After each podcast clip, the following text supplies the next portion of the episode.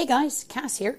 Sorry, I have been uh, basically MIA the last little while. Um, April was pretty much a hectic month with my birthday, and of course, I got to travel uh, for a little bit through Europe, so I got to see some of the most infamous uh, locations um, when it comes to filming through Paris and Italy, and it was just absolutely incredible. Um, but moving on, basically, would like to start with um, with the book that I finished reading while on the trip, uh, and of course the movie that I used to kill a lot of layovers. So um, that was Dead Zone, basically starring uh, Christopher Walken. and directed by David Cronenberg uh, from 1983. Possibly one of the better Stephen King uh, movies that I've seen coming from the novel. I just seems to stick to the plot a little bit better than most. Um, now, uh, basically, there was a couple little things from the book to the movie that had been changed. For instance, Sarah. I mean, in the uh, in the book, she's supposed to be blonde, and of course, you have a brunette actress. So, eh, I mean, you can pick and choose your battles. And there's little things like the head injury um, that occurred for Johnny.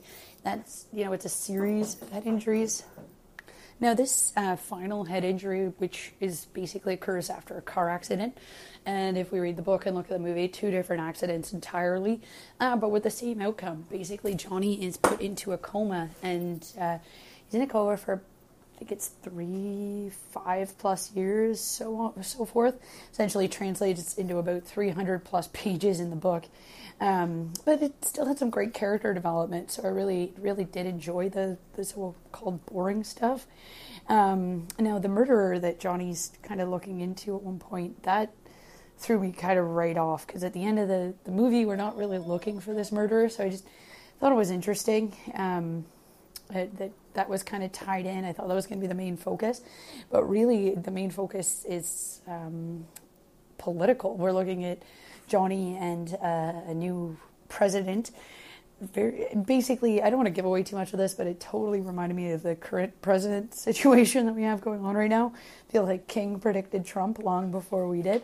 So um, basically, in summary, this film, I thought it was great considering most Stephen Kings don't transition very well. I mean, if you look at it, I mean, it was a great one, but the ending sucked. You have The Shining, which just, I mean, a wonderful, wonderful film, but ticked off Stephen King in the process.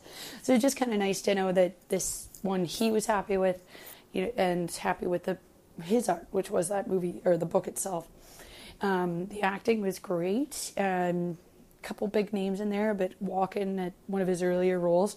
I just I highly recommend you should check this out. Um, you know, it's not gory, not anything over the top, but uh, especially for Cronenberg, but pretty pretty relaxed. Um, just just an overall great movie. Anyways, great to be back, and uh, can't wait to to publish the next one.